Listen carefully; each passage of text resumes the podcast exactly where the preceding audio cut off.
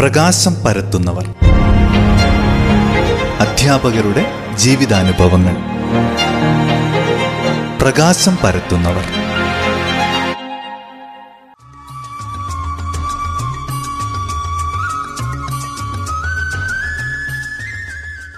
നമസ്കാരം. എല്ലാ പ്രിയ ശ്രോതാക്കൾക്കും പ്രകാശം പരത്തുന്നവർ എന്ന പരിപാടിയിലേക്ക് സ്വാഗതം.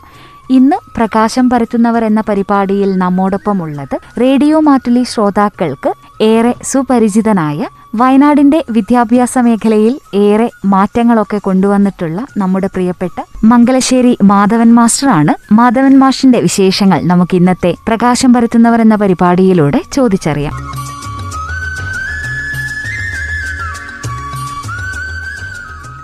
നമസ്കാരം മാഷെ പരിപാടിയിലേക്ക് സ്വാഗതം. നമസ്കാരം. ഒരുപാട് വർഷക്കാലം അധ്യാപന മേഖലയിൽ ഉണ്ടായിരുന്നല്ലോ. ഈ ഒരു മേഖല തെരഞ്ഞെടുക്കാനുള്ള കാരണം എന്തായിരുന്നു? അധ്യാപന മേഖല സ്വാഭാവികമായി എനിക്കൊരു ഇഷ്ടപ്പെട്ട മേഖലയാണ്. പ്രത്യേകിച്ച് കുട്ടികളുമായൊക്കെ കൈകാര്യം ചെയ്യുന്നതിനുള്ള ഒരവസരം ലഭിക്കുക എന്നുള്ളതാണ്. മറ്റൊന്ന് നമ്മുടെ ചെറുപ്പത്തിലെ ഒരു വിദ്യാർത്ഥിയായിരുന്നപ്പോൾ തന്നെ അധ്യാപകരുമായി ഇടപെട്ടതിന്റെ അടിസ്ഥാനത്തിൽ ഒരു അധ്യാപകനാവണം എന്നുള്ളൊരു ആഗ്രഹം ചെറുപ്പത്തിലേ ഉണ്ടായിരുന്നു. അപ്പം അതിന്റെയൊക്കെ അടിസ്ഥാനത്തിലാണ്. പിന്നെ ഹൈസ്കൂൾ വിദ്യാഭ്യാസം കഴിഞ്ഞതിന് ശേഷം ഞങ്ങളൊക്കെ പഠിക്കുന്ന കാലത്ത് പിന്നീട് തുടർ വിദ്യാഭ്യാസത്തിനുള്ള സൗകര്യങ്ങൾ വളരെ കുറവായിരുന്നു. സാമ്പത്തിക പ്രശ്നങ്ങളെല്ലാം കാരണം. അത് കാരണം അങ്ങനെ ഇരിക്കുന്ന സന്ദർഭത്തിലാണ് അധ്യാപക പരിശീലനം നേടിക്കഴിഞ്ഞാൽ ജോലി സാധ്യതയുണ്ടെന്നുള്ളൊരു പ്രതീക്ഷ കൂടി ഇതിനുണ്ടായിരുന്നു. അങ്ങനെയാണ് ഇതിന് അപേക്ഷിക്കുകയും അന്നത്തെ രീതി അനുസരിച്ച് പി എസ് സി ആണ് ട്രെയിനിങ്ങിന് തന്നെ സെലക്ട് ചെയ്യുന്നത്. അത് കഴിഞ്ഞാൽ ഉണ്ടല്ലോ. അപ്പോൾ ആ രീതിയിൽ സെലക്ഷൻ കിട്ടുകയും അങ്ങനെ അധ്യാപക പരിശീലനത്തിന് പോവുകയും ചെയ്യണം പ്രാഥമിക വിദ്യാഭ്യാസമൊക്കെ എവിടെയായിരുന്നു? പ്രാഥമിക വിദ്യാഭ്യാസം എന്നെ സംബന്ധിച്ചിടത്തോളം ഞാൻ പഠിച്ചതും പഠിപ്പിച്ചതും ഒക്കെ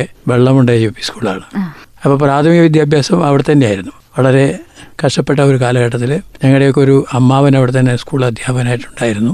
അപ്പോൾ അദ്ദേഹത്തിന്റെയൊക്കെ ശ്രമഫലമായിട്ട് അതാണ് ആദ്യമായിട്ട് പ്രാഥമിക വിദ്യാഭ്യാസത്തിന് അവിടേക്ക് പോയി ചേരാൻ വേണ്ടി സാധിച്ചത്. അപ്പോൾ പ്രാഥമിക വിദ്യാഭ്യാസം പൂർണമായിട്ടും എട്ടാം ക്ലാസ് വരെ അന്ന് ഇ എസ് എൽ സി ആണ്.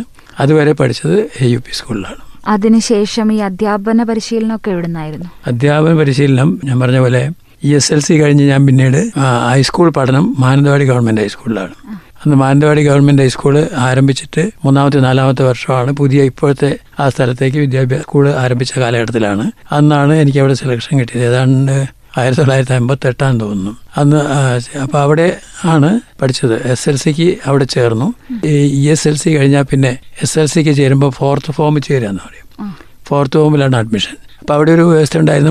മദ്രാസ് ഗവൺമെന്റിന്റെ അവസാനത്തെ ബാച്ച് എസ് എൽ സി ബാച്ചായിരുന്നു ഞങ്ങൾ അപ്പോൾ അവിടെ അന്നുള്ളൊരു വ്യവസ്ഥ എന്താണെന്ന് ചോദിച്ചാൽ ഇ എസ് എൽ സിക്ക് പിന്നെ പാസ്സായി കഴിഞ്ഞാൽ അതിൽ നേരെ ഫോർത്ത് ഫോമിലേക്ക് അഡ്മിഷൻ കിട്ടണമെങ്കിൽ അത് പിന്നെ ഇവിടെ ഇംഗ്ലീഷോടും കൂടി എല്ലാ സബ്ജക്റ്റോടും കൂടി പാസ്സായി. പ്രത്യേകിച്ച് കണക്കിൽ ഒക്കെ പാസ്സായി മാത്രമേ കിട്ടുള്ളൂ അങ്ങനെ നേരിട്ട് അത് കിട്ടുകയും അല്ലാത്തവരെ എട്ടാം ക്ലാസ് ഫോർത്ത് ഫോമിന് പിന്നെ എട്ടാം ക്ലാസ്സിലേക്ക് തന്നെ ചേരുന്ന അവസ്ഥ. ഞാൻ ഒമ്പതാം ക്ലാസ്സിൽ അഡ്മിഷൻ കിട്ടി അവിടെ ചേർന്നു. അമ്പത്തെട്ട് മുതൽ അറുപത് വരെ. എവിടെയായിരുന്നു ആദ്യം അധ്യാപനം തുടങ്ങിയത്? അതും വെള്ളമുണ്ട യു പി സ്കൂൾ തന്നെയാണ്. എത്ര വർഷം മാഷ് അവിടെ പഠിപ്പിച്ചു അവിടെ ആയിരത്തി തൊള്ളായിരത്തി അറുപത് മുതൽ തൊണ്ണൂറ്റാറ് വരെ അപ്പൊ മുപ്പത്തി ആറ് വർഷം. മുപ്പത്തിയാറ് വർഷവും വെള്ളമുണ്ട യു പി സ്കൂളിലെ അധ്യാപകനായി തന്നെയാണ് വിരമിച്ചത് അല്ലെ? അതെ. മാഷ് പഠിപ്പിക്കാൻ തുടങ്ങിയ ഒരു സമയത്തിൽ നിന്ന് പഠന രീതികളിലൊക്കെ ഒരുപാട് മാറ്റങ്ങൾ വന്നിട്ടുണ്ട്. അന്ന് പഠനത്തിനാണ് പ്രാധാന്യം കൂടുതൽ കൊടുത്തിരുന്നതെങ്കിൽ ഇന്ന് പഠനത്തോടൊപ്പം തന്നെ പാഠ്യേതര പ്രവർത്തനങ്ങൾക്ക് കൂടി കൂടുതൽ പ്രാധാന്യം കൊടുക്കുന്ന ഒരു സ്ഥിതിവിശേഷമാണല്ലോ. ഇത് നല്ലൊരു മാറ്റമായിട്ടാണോ സാറിന് തോന്നുന്നത്? നല്ലൊരു മാറ്റമായിട്ടാണ് എനിക്ക് തോന്നിയത്. കാരണം ഞാൻ ആയിരത്തി തൊള്ളായിരത്തി അറുപതിലൊക്കെ ചേരുന്ന കാലഘട്ടത്തിൽ ഉണ്ടായിരുന്ന രീതിയല്ല. അവസാനം വരെ പത്ത് മുപ്പത്തഞ്ച് ഒരു മൂന്ന് പതിറ്റാണ്ടിലേറെ കാലം വ്യത്യാസം വളരെ വ്യത്യാസങ്ങൾ വന്നിട്ടുണ്ട്. ആ വ്യത്യാസങ്ങൾ പ്രധാനമായിട്ടും പഠന രീതിയിൽ വന്നിട്ടുണ്ട്. ആ മാറ്റം വളരെ അഭികാമ്യമായിട്ടാണ് എനിക്ക് തോന്നിയിട്ടുള്ളത്. കാരണം ആ- കാലഘട്ടത്തിലായിരുന്നു നമ്മളെ എന്താ ഡി പി ഇ പി തുടങ്ങിയ പദ്ധതികളും ഇപ്പോഴത്തെ എസ് എസ് എ എന്നൊക്കെ പറയുന്ന പദ്ധതിയുടെ തുടക്കം അന്നായിരുന്നു. അപ്പം അതിന്റെ പല പഠനത്തിൽ തന്നെ വളരെയധികം മാറ്റം ഉണ്ടായിട്ടുണ്ട്. പഠന രീതിയിൽ മാറ്റം ഉണ്ടായിട്ടുണ്ട്. അത് വളരെയേറെ കാര്യം കുട്ടികളോടുമായിട്ടുള്ള എന്താ പറയേണ്ടത് ഒന്നിച്ച് കൂടിയിരുന്ന് പഠിക്കുന്ന ഒരു സമ്പ്രദായം. അത് വളരെ അഭികാമ്യമായിട്ടും തോന്നിയിട്ടുണ്ട്. അധ്യാപകരും കുട്ടികളും തമ്മിലുള്ള ബന്ധത്തിലും ഒരുപാട് മാറ്റങ്ങൾ ഒരുപാട് മാറ്റമുണ്ട്. പഴയ ഗുരുശിഷ്യ ബന്ധം എന്ന് പറയുന്ന പോലെ ഒരു ബന്ധമല്ല. അത് കഴിഞ്ഞ് ഈ മാറ്റം ഒന്നിച്ച് ഞാൻ പറഞ്ഞ പോലെ ഒന്നിച്ച് മിങ്കിൾ ചെയ്ത് കുട്ടികളായിട്ട് ചേർന്ന് പഠിക്കുക. പഠന പ്രവർത്തനങ്ങളിൽ ഇടപെട്ടുകൊണ്ട് പഠിപ്പിക്കുന്ന ഒരു രീതി. ആ രീതി വളരെയധികം ഇതായി തോന്നിയിട്ടുണ്ട്. പ്രത്യേകിച്ച് നമ്മുടെ ആദിവാസി കുട്ടികളടക്കമുള്ള ആളുകൾക്ക് അവർക്ക് ഈ പഠനത്തിലുള്ള ഒരു ഭയം ഇല്ലാതാക്കാനും അവരെ നമ്മുടെ ഈ മേഖലയിൽ കൊണ്ടുവരാനൊക്കെ വളരെ സഹായമായിട്ട് തോന്നി. ആക്ടിവിറ്റീസ് ഓറിയന്റഡ് ആയിട്ടുള്ള പഠനങ്ങളാണ്. ഏത് വിഷയമായിരുന്നു സാർ പഠിപ്പിച്ചുകൊണ്ടിരുന്നത്? ഞാൻ പറഞ്ഞില്ല ഞാൻ എസ് എൽ സി കഴിഞ്ഞ് സെക്കൻഡറി ടി ടി സി എന്നാണ് പറയാമെന്ന് അപ്പോൾ അത് കഴിഞ്ഞിട്ട് വന്നപ്പോൾ അന്ന് യു പി സ്കൂളിനെ സംബന്ധിച്ചിടത്തോളം അങ്ങനെ വിഷയങ്ങൾ ഇതായിട്ടില്ല. പക്ഷേ എങ്കിൽ പോലും എന്നെ സംബന്ധിച്ചിടത്തോളം ഞാൻ കൂടുതലായും യു പി ക്ലാസ്സുകളിലാണ് ക്ലാസ് എടുത്തിരുന്നത്. പ്രധാനമായും സോഷ്യൽ സ്റ്റഡീസ് അന്ന് സോഷ്യൽ സ്റ്റഡീസ് എന്നാണ് പറയുക പിന്നെ ഇംഗ്ലീഷ് ഇടയ്ക്കൊക്കെ മലയാളമൊക്കെ എടുത്തിരുന്നു. മറ്റു വിഷയങ്ങളൊക്കെ എടുത്തിട്ടുണ്ട്. പക്ഷേ ഇതിൽ പ്രധാനമായിട്ടും ഇംഗ്ലീഷും സോഷ്യൽ സ്റ്റഡീസും പഠിപ്പിക്കുന്ന കാര്യത്തിലാണ് താല്പര്യം എടുത്തിരുന്നത്. അപ്പൊ ഈ മുപ്പത്തിയാറ് വർഷത്തെ അധ്യാപന ജീവിതത്തിനിടയിൽ ഒരുപാട് നല്ലതും മോശവുമായിട്ടുള്ള അനുഭവങ്ങളൊക്കെ ഉണ്ടായിട്ടുണ്ടാവും. ഓർത്തെടുക്കാൻ പറ്റുന്ന ഒന്ന് രണ്ട് നല്ല ഓർമ്മകൾ ഏതൊക്കെയാണ്? ഏറ്റവും കൂടുതൽ സന്തോഷം ഈ ഒരു തൊഴിലിൽ നിന്ന് ലഭിച്ച അനുഭവങ്ങൾ ഏതൊക്കെയാണ്? പെട്ടെന്ന് പറയുമ്പോൾ ഇപ്പോൾ വർഷങ്ങൾ കുറെ കഴിഞ്ഞ. ഓർമ്മ ആ കാര്യങ്ങളിലുള്ള ഓർമ്മ അങ്ങനെ കിട്ടുന്നില്ല. എങ്കിൽ പോലും നമുക്ക് കുട്ടികളുമായിട്ടുള്ള ഇടപഴകുന്ന സന്ദർഭങ്ങൾ വളരെയധികം. പ്രത്യേകിച്ച് കുട്ടികളെ ഇന്നത്തെ കാലഘട്ടത്തെ പോലെ അന്ന് എയ്ഡഡ് സ്കൂളിലാണ് ഞാൻ പഠിപ്പിച്ചിരുന്നത്. ഇപ്പോൾ എയ്ഡഡ് സ്കൂളിനെ സംബന്ധിച്ചിടത്തോളം അവിടെ കുട്ടികളുടെ എണ്ണം നോക്കിയാണ് അധ്യാപകന്റെ തസ്തിക നിൽക്കുകയും നിലനിർത്തുകയൊക്കെ ചെയ്യുന്നത്. അതനുസരിച്ച് ഓരോ ഓരോ കാലഘട്ടത്തിലും ആവശ്യമായ കുട്ടികളുടെ എണ്ണം പിന്നീട് കുറെ കഴിഞ്ഞപ്പോൾ കൂടുതലായിട്ട് അത് നിർബന്ധമായിട്ട് വന്നു. അങ്ങനെ വന്നപ്പോൾ അത് നിലനിർത്തുക എന്നുള്ളത് ഒരു പ്രധാനപ്പെട്ട കാര്യമാണ്. പ്രത്യേകിച്ച് ആദ്യ മേഖലയിലേക്ക് ആദിവാസി കുട്ടികളടക്കമുള്ള ആളുകളെയൊക്കെ കൊണ്ടുവരുന്ന കാര്യത്തിലും അവരെയൊക്കെ നമ്മുടെ പഠന രീതി നിലനിർത്തുന്ന കാര്യത്തിലുള്ള ശ്രമങ്ങൾ പലപ്പോഴും ഉണ്ടായിട്ടുണ്ട്.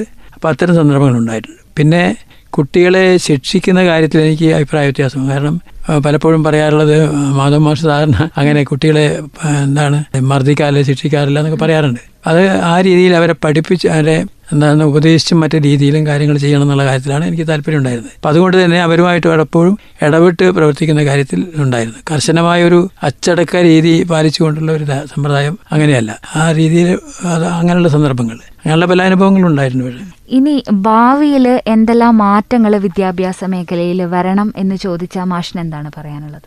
വിദ്യാഭ്യാസ മേഖലയിൽ ഇപ്പം തന്നെ നമുക്കറിയാം നമ്മുടെ ഈ കോവിഡ് ഇതൊക്കെ വന്നതിന് ശേഷം വിദ്യാഭ്യാസ മേഖലയിൽ വലിയ മാറ്റങ്ങൾ വന്നു. അധ്യാപകർ തന്നെ പ്രത്യക്ഷത്തിൽ ആവശ്യമില്ല എന്ന് പറയുന്ന ഒരു ഘട്ടത്തിലേക്ക് എത്തി. മുമ്പ് നമ്മൾ പറയാറുണ്ട് അധ്യാപനത്തിന് അധ്യാപകൻ പഠിപ്പിക്കലല്ല പഠിക്കുന്നതിനൊരു എന്താണ് ചെയ്യാൻ മാത്രമേ ഉള്ളൂ. അങ്ങനെ ഒരു അവസരമാണ് പറയാറുള്ളത്. ഇപ്പൊ അതും ആവശ്യമില്ലാത്തൊരു ഘട്ടത്തിൽ ഇപ്പൊ ഓൺലൈൻ പഠനമൊക്കെ വന്നതോടുകൂടി നമുക്ക് കുട്ടികളെ സംബന്ധിച്ചിടത്തോളം നേരിട്ട് അധ്യാപകന്റെ റോൾ അങ്ങനെ പറയാൻ കഴിയുന്നില്ല. പക്ഷെ അതേ സമയത്ത് വിദ്യാഭ്യാസം എന്ന് പറയുന്നത് അക്ഷരാഭ്യാസവും അല്ലെങ്കിൽ അതുമായിട്ട് ബന്ധപ്പെട്ട കാര്യങ്ങൾ മാത്രമല്ല. അതേസമയത്ത് അവരുടെ ഇപ്പം ഞാൻ ഈ അധ്യാപന കാലത്ത് തന്നെ എന്നെ സംബന്ധിച്ചിടത്തോളം എനിക്ക് ഒരു ഓറിയന്റേഷൻ ട്രെയിനിങ് ക്ലാസ് എടുക്കേണ്ട ഒരു ഘട്ടം ഉണ്ടായിരുന്നു നമ്മുടെ വിദ്യാഭ്യാസ നയം നടപ്പാക്കിയപ്പോൾ ആ കാലഘട്ടത്തിൽ എല്ലാ അധ്യാപകർക്കും പരിശീലനം കൊടുക്കുന്ന ഒരു ഒരു പദ്ധതി ഉണ്ടായിരുന്നു മാസീവ് ഓറിയന്റേഷൻ കോഴ്സ് അതിലെ ഒരു ഇൻസ്ട്രക്ടറായി പ്രവർത്തിക്കാൻ എനിക്ക് സാധിച്ചിട്ടുണ്ട്. അപ്പോൾ ആ കാലഘട്ടത്തിൽ മുഴുവൻ അധ്യാപകരെയും പ്രൈമറി മേഖലയിലുള്ള ലോ അപ്പർ പ്രൈമറി മേഖലയിലുള്ള മുഴുവൻ അധ്യാപകരെയും പരിശീലിപ്പിക്കുന്നതിൽ ഇടപെടാൻ എനിക്ക് സാധിച്ചിട്ടുണ്ട്. ഞാൻ നേരത്തെ പറഞ്ഞ പോലെ അതൊരു നല്ല അനുഭവമാണ് ഈ കാലഘട്ടത്തിൽ അപ്പോൾ അങ്ങനെയുള്ള സന്ദർഭത്തിൽ അധ്യാപകരെ സംബന്ധിച്ചിടത്തോളം അവർക്ക് ഇത്തരം കാര്യങ്ങളൊക്കെ പറഞ്ഞ് മനസ്സിലാക്കാനും അനുഭവത്തിലൂടെ പറഞ്ഞു കൊടുക്കാനൊക്കെ സാധിച്ചിട്ടുള്ളതാണ്. ഞാൻ പറഞ്ഞു വന്നത് അപ്പോൾ അതിനുള്ള അല്ലെങ്കിൽ പഠി പഠനം എന്ന് പറയുന്ന ആ രീതി മാത്രമല്ല അതിൽ ഞങ്ങൾ പ്രധാനമായിട്ടും ക്ലാസ് കൊടുത്തിരുന്നത് കുട്ടികളുടെ ഒരു ഓൾറൗണ്ട് ഡെവലപ്മെന്റ് ആണ്. ചൈൽഡ് സെന്റേഡ് എഡ്യൂക്കേഷൻ കുട്ടി കേന്ദ്രീകൃത വിദ്യാഭ്യാസം എന്ന് പറയുമ്പോൾ. അപ്പോൾ അങ്ങനെ ആ ഘട്ടത്തിലേക്ക് മാറുന്ന ഒരു ഘട്ടത്തിലാണ്. അപ്പോൾ അങ്ങനെ വന്നപ്പോൾ ആ കുട്ടികളെ സംബന്ധിച്ചിടത്തോളം കുട്ടി ശിശു കേന്ദ്രീകൃത വിദ്യാഭ്യാസം. ആ വിദ്യാഭ്യാസത്തിൽ കുട്ടിയെ ഡെവലപ്പ് ചെയ്യാണ് ഒരു കുട്ടി എടുത്തിട്ട് ആ കുട്ടിയുടെ എല്ലാ ഓൾറൗണ്ട് ഡെവലപ്മെന്റാണ് അപ്പോൾ ആ കുട്ടിയുടെ സ്വാഭാവികമായ സ്വഭാവത്തിന്റെ കാര്യത്തിലായാലും ശരി അവന്റെ എന്താണ് മറ്റേ എസ്തെറ്റിക് അതായത് പിന്നെ കലാപരമായ വാസനകളായാലും ശരി ധാർമ്മികമായ മറ്റു കാര്യങ്ങളായാലും ശരി അതുപോലെ സ്പോർട്സ് കാര്യങ്ങൾ കായികമായിട്ടുള്ള കാര്യം മാനസികമായ വളർച്ച പഠനം പ്രധാനമാണെങ്കിൽ തന്നെ ഇതൊക്കെ അതിന്റെ ഓൾറൗണ്ടായിട്ട് ഉണ്ടാവുന്നതാണ് അപ്പൊ അങ്ങനെ ചൈൽഡ് സെന്റേഡ് എഡ്യൂക്കേഷന്റെ കാര്യത്തിൽ ഒരു രണ്ട് വർഷക്കാലത്ത് ക്ലാസ് എടുക്കാനൊക്കെ സാധിച്ചതിന്റെ ഫലമായി അത് എന്റെ വിദ്യാഭ്യാസം സംബന്ധിച്ചിടത്തോളം എനിക്ക് വലിയൊരു നല്ല അനുഭവമായിട്ട് കൊണ്ടിട്ടുണ്ട് അതിന്റെ അടിസ്ഥാനത്തിലാണ് പിന്നീട് വിദ്യാഭ്യാസ രീതിയൊക്കെ വന്നത്. അപ്പൊ അത് നല്ലൊരിതായിട്ട് എനിക്ക് തോന്നിയിട്ടുണ്ട്. വളർന്നു വരുന്ന അധ്യാപക വിദ്യാർത്ഥികളോട് ഇപ്പോൾ അധ്യാപകരാകാൻ വേണ്ടി പഠിക്കുന്ന വിദ്യാർത്ഥികളോട് മാഷിന് എന്താണ് പറയാനുള്ളത്? ഒരു സന്ദേശം. ഞാൻ പറഞ്ഞ പോലെ അധ്യാപക വിദ്യാർത്ഥി അധ്യാപകനെ സംബന്ധിച്ചിടത്തോളം തന്നെ അധ്യാപകന്റെ കാഴ്ചപ്പാടിൽ വന്ന മാറ്റം ഉൾക്കൊള്ളാൻ അവർ തയ്യാറാവണം. അത് തയ്യാറാവുന്നുണ്ട്. ഇപ്പോൾ ഞാൻ നേരത്തെ പറഞ്ഞാൽ മറ്റൊന്നും കിട്ടാത്തപ്പോൾ അധ്യാപനത്തിന് പോവുക എന്നുള്ള രീതിയിൽ നിന്ന് മറിച്ച് ഇതിന് ടീച്ചിങ്ങിൽ താല്പര്യമുള്ള ആളുകൾ അല്ലെങ്കിൽ ഈ മേഖലയായിട്ട് താല്പര്യമുള്ള ആളുകളെ തിരഞ്ഞെടുത്ത് അതിനാണ് പരിശീലനം കൊടുക്കുന്ന അത്തരം ആളുകളിലേക്ക് ഇത് വരണതാണ്. എനിക്കൊരു അനുഭവം ഉണ്ടായത് ഞാൻ ട്രെയിനിങ്ങിന് പോയപ്പോൾ Palayad government basic training school Thalassery. അവിടെയായിരുന്നു എന്റെ ട്രെയിനിങ്. അത് ബേസിക് ട്രെയിനിങ് സ്കൂൾ. അതും തമിഴ്നാട് ഗവൺമെന്റ് കാലത്ത് അവസാനമായി ബേസിക് ആയിട്ട് അത് നമ്മൾ ചെയ്യേണ്ട കാര്യങ്ങളെല്ലാം അതോടൊപ്പം ചെയ്ത് പഠിക്കുന്ന അത് എല്ലാം കൂടി ഉൾക്കൊള്ളുന്ന അതാണ്. അവിടെ ഒരു തൊഴിൽ അത് ബേസായിട്ടുള്ള തൊഴിലുണ്ടാകും കൃഷി ഉണ്ടായിരുന്നു അവിടെ. നൂൽ നൂൽക്കലുണ്ടായിരുന്നു അങ്ങനെയുള്ള കാര്യങ്ങളൊക്കെ ഉണ്ടായിരുന്നു. അപ്പോൾ അതൊക്കെ അത് പിന്നീട് അത് മാറി. പിന്നെ ആ ട്രെയിനിങ് സമ്പ്രദായമേ മാറി. അപ്പോൾ അതൊക്കെ അധ്യാപകർ ചെയ്തുകൊണ്ടിരിക്കുന്ന അല്ലെങ്കിൽ പരിശീലിച്ചുകൊണ്ടിരിക്കുന്ന ഒരു പരിശീലനം കൂടി ചെയ്തുകൊണ്ടുള്ള വിദ്യാഭ്യാസത്തിലേക്ക് വരുന്നതാണ്. ബേസിക് ട്രെയിനിങ് സ്കൂളായിട്ട് ഗാന്ധിയൻ വിദ്യാഭ്യാസ രീതിയിലുള്ളതാണ് എങ്കിൽ പോലും അവസാനം അങ്ങനെ ഒന്നുണ്ടായില്ല അപ്പോൾ ആ രീതിയിൽ അവിടെ പഠിക്കാൻ സാധിച്ചു. അപ്പോൾ അതിന്റെ ഫലമായിട്ട് അതിലൊക്കെ കൃഷിയിലായാലും മറ്റു കാര്യങ്ങളൊക്കെ താല്പര്യം ഉണ്ടാവാനും അത് ആ ട്രെയിനിങ് ഞാൻ പറഞ്ഞു വന്നത് അവിടെ ആ ട്രെയിനിങ്ങിന് പോയിട്ട് ഞങ്ങളെ അവിടെ ഒരു പ്രധാന അധ്യാപകൻ ഉണ്ടായിരുന്നു. ആ പ്രധാന അധ്യാപകനെ സംബന്ധിച്ചിടത്തോളം വൺ മാധവൻ നമ്പ്യാർ. അദ്ദേഹം വളരെ ഈ കാര്യത്തിൽ ഒരു ഡെഡിക്കേറ്റഡ് ആയിട്ടുള്ള ഒരു മനുഷ്യനാണ്. അപ്പോൾ അദ്ദേഹം ഈ ആദ്യം തന്നെ ട്രെയിനിങ്ങിനൊക്കെ സെലക്ഷൻ കിട്ടി വന്നവരോട് ചോദിക്കും നിങ്ങൾ എന്തിനാണ് ഇതിന് വന്നത്? ഇപ്പോൾ പലരും ഞാൻ പറഞ്ഞ പോലെ അയാൾ തുറന്ന് പറയും വേറെ ജോലി കിട്ടാത്തപ്പോൾ അപേക്ഷിച്ച് എനിക്ക് കിട്ടി. ഞാൻ വന്നു. എനിക്ക് ടീച്ചിങ് ആയിരുന്നു അങ്ങനെ പലതും പറയും. അപ്പോൾ ഒരാൾ പറഞ്ഞു എനിക്കിങ്ങനെ ഇതൊന്നും കിട്ടാതെ അപ്പം ഇപ്പോൾ ഏറ്റവും ഒരു എളുപ്പത്തിൽ കിട്ടുന്ന ഒരു പണി അധ്യാപകന്റെ പണിയാണ്. എന്ന് തോന്നിയത് കൊണ്ട് വന്നാണെന്ന് പറഞ്ഞപ്പോൾ ആ കുട്ടിയെ അന്ന് തന്നെ അദ്ദേഹം ടി സിയും കൊടുത്ത് പറഞ്ഞയച്ചു. നിനക്ക് പറ്റിയ ജോലിയല്ലേ എന്ന് ഇത് ആ ഉണ്ടായ ഒരു അനുഭവമാണ്. അപ്പോൾ അത് നമ്മുടെ ജീവിതത്തിൽ നമുക്ക് എല്ലാവർക്കും അപ്പോൾ അങ്ങനെ നമ്മെ സംബന്ധിച്ചിടത്തോളം അങ്ങനെയല്ല. ആ ജോലിയൊക്കെ ചെയ്തുകൊണ്ട് അതോടൊപ്പം നിന്നുകൊണ്ട് രണ്ട് ബേസിക് ട്രെയിനിങ് പൂർത്തിയാക്കി. അധ്യാപകനായിട്ട് വന്നതാണ്. അപ്പോൾ അതുകൊണ്ട് ആ- മേഖലയിലാണ് പിന്നീട് താല്പര്യപൂർവം പ്രവർത്തിക്കാൻ സാധിച്ചത്. വിശ്രമ ജീവിതം ഏറെ ക്രിയാത്മകമായി പോകുന്നു എന്ന് നമുക്ക് എല്ലാവർക്കും അറിയാം. ദേശവൃത്താന്തത്തിലൂടെയും ഗാന്ധി ദർശനത്തിലൂടെയും ഒക്കെ വയനാട്ടിലെ ജനങ്ങളിലേക്ക് റേഡിയോ മാറ്റ്ലിയിലൂടെ സാറിന്റെ ശബ്ദം എത്താറുണ്ട്. മറ്റെന്തെല്ലാം പ്രവർത്തനങ്ങളാണ് വിശ്രമ ജീവിതത്തിൽ ചെയ്യുന്നത്? വിശ്രമ ജീവിതത്തിൽ ഇപ്പം ഞാൻ ഇതൊക്കെ പ്രധാനമായിട്ടും മാറ്റലുമായിട്ട് ബന്ധപ്പെട്ട പ്രവർത്തനമുണ്ട്. പിന്നെ വായിക്കാറുണ്ട് അത് അതിനോടനുബന്ധിച്ചുള്ള വായനയുണ്ട് അല്ലാതെ തന്നെ മുമ്പേയും വായിക്കുന്ന ചെറിയൊരു ശീലമുണ്ട്. ഇപ്പോൾ അത്രയധികം വായിക്കാൻ കഴിയാത്തൊരു അവസ്ഥയുണ്ട്. എങ്കിൽ പോലും വായിക്കുന്നുണ്ട്. ഇപ്പോൾ വായിക്കുന്നത് ഇടയ്ക്കൊക്കെ പ്രയോജനപ്പെടുത്താൻ കഴിയുമെന്നുള്ളതാണ് റേഡിയോ മാറ്റുമായിട്ടുള്ള ബന്ധത്തിന്റെ വെല്ലുവിളി. ഞാൻ അധ്യാപനത്തിന് ശേഷം ഇപ്പോൾ ഞാൻ തൊണ്ണൂറ്റി ആറിൽ റിട്ടയർ ചെയ്യുന്നു. പറഞ്ഞു തൊണ്ണൂറ്റി ആറിൽ റിട്ടയർ ചെയ്തതിന് ശേഷവും വെറുതെ ഇരിക്കായിരുന്നില്ല. പല പല രംഗങ്ങളിലായിട്ട് ഇങ്ങനെ പ്രവർത്തിച്ച് പോയിട്ടുണ്ട്. അപ്പോഴൊക്കെ അധ്യാപനമായിരിക്കുമ്പോൾ തന്നെയും പ്രവർത്തിച്ചു. അതിന്റെ ഫലമായിട്ട് എനിക്ക് ആയിരത്തി തൊള്ളായിരത്തി തൊണ്ണൂറിൽ ദേശീയ അധ്യാപക അവാർഡ് കിട്ടി. അന്ന് പരിഗണിച്ച ഒരു ഞാനത് എടുത്ത് പറയല്ല. എക്സ്ട്രാ കരിക്കുലർ ആക്ടിവിറ്റീസ് എന്നൊക്കെ നേരത്തെ പറഞ്ഞല്ലോ. അതിലൊക്കെ വളരെ സജീവമായിട്ട് പ്രവർത്തിക്കാൻ സാധിച്ചിരുന്നു പ്രത്യേകിച്ച് ഞാൻ അധ്യാപനായിരുന്ന കാലത്ത് പിന്നെ ഈ സബ് ജില്ലാ ജില്ലാ അടിസ്ഥാനത്തിലൊക്കെയുള്ള കലോത്സവങ്ങളും കാര്യങ്ങളൊക്കെ അതിലൊക്കെ വളരെയധികം ഇൻവോൾവ് ചെയ്തിട്ട് പ്രവർത്തിക്കാൻ എനിക്ക് സാധിച്ചിരുന്നു. അപ്പോൾ അതിന്റെയൊക്കെ ഫലമായിട്ട് അങ്ങനെ അതുണ്ട്. അതോടൊപ്പം തന്നെ പിന്നീട് സാക്ഷരതാ പ്രവർത്തനം. തൊണ്ണൂറുകളിലെ നമ്മുടെ വയനാട്ടിൽ നടന്ന വളരെ ഇതായിട്ടുള്ള സാക്ഷരതാ പ്രവർത്തനത്തിൽ സജീവമായിട്ട് പ്രവർത്തിക്കാൻ വേണ്ടി സാധിച്ചു. അതുപോലെ ഇപ്പോൾ ഗാന്ധി ദർശനമൊക്കെ പറയുകയാണെങ്കിലും അന്ന് മദ്യവർജന പ്രസ്ഥാനം പോലുള്ള കാര്യങ്ങളിൽ ഒരു ഇതിന് പുറമേയുള്ള കാര്യങ്ങൾ പ്രവർത്തിക്കാൻ വേണ്ടി സാധിച്ചിട്ടുണ്ട്.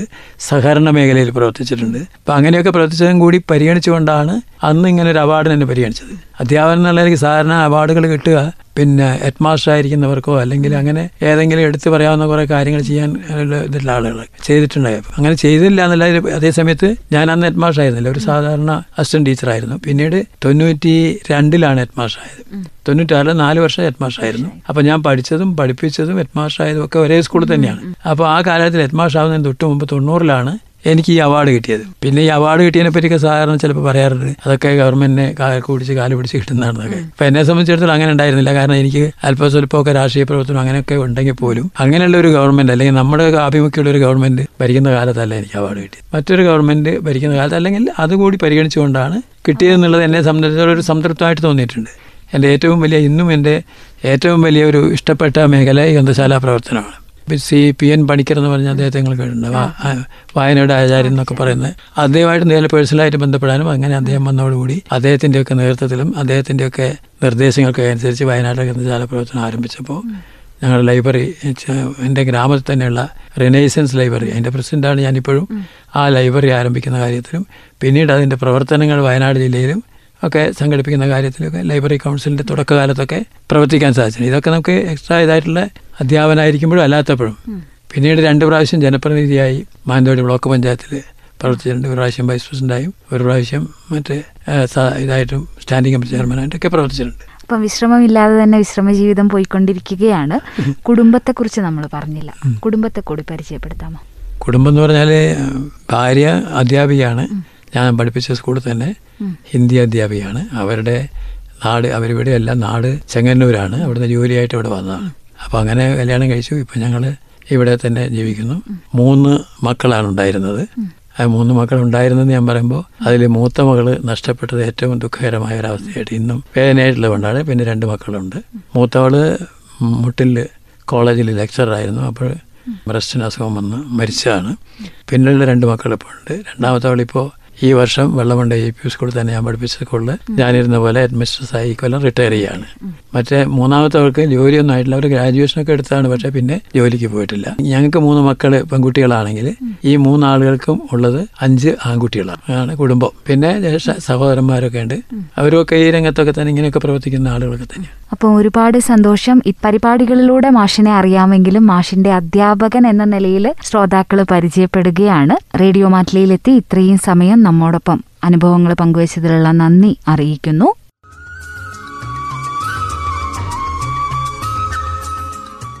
പ്രകാശം പരത്തുന്നവർ എന്ന പരിപാടിയിൽ ഇന്ന് ശ്രോതാക്കൾ കേട്ടത് വെള്ളമുണ്ട എ യു പി സ്കൂളിൽ നിന്നും വിരമിച്ച് പൊതുപ്രവർത്തന മേഖലകളിലും റേഡിയോ മാറ്റുലിയിലും ഏറെ സജീവമായി പ്രവർത്തനങ്ങൾ ചെയ്യുന്ന മംഗലശ്ശേരി മാധവൻ മാസ്റ്ററിന്റെ വിശേഷങ്ങളാണ്. അധ്യാപകരുടെ വിശേഷങ്ങളുമായി പ്രകാശം പരത്തുന്നവർ എന്ന പരിപാടി വീണ്ടുമെത്തും നന്ദി നമസ്കാരം.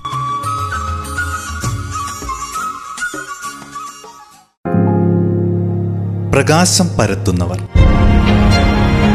അധ്യാപകരുടെ ജീവിതാനുഭവങ്ങൾ. പ്രകാശം പരത്തുന്നവർ.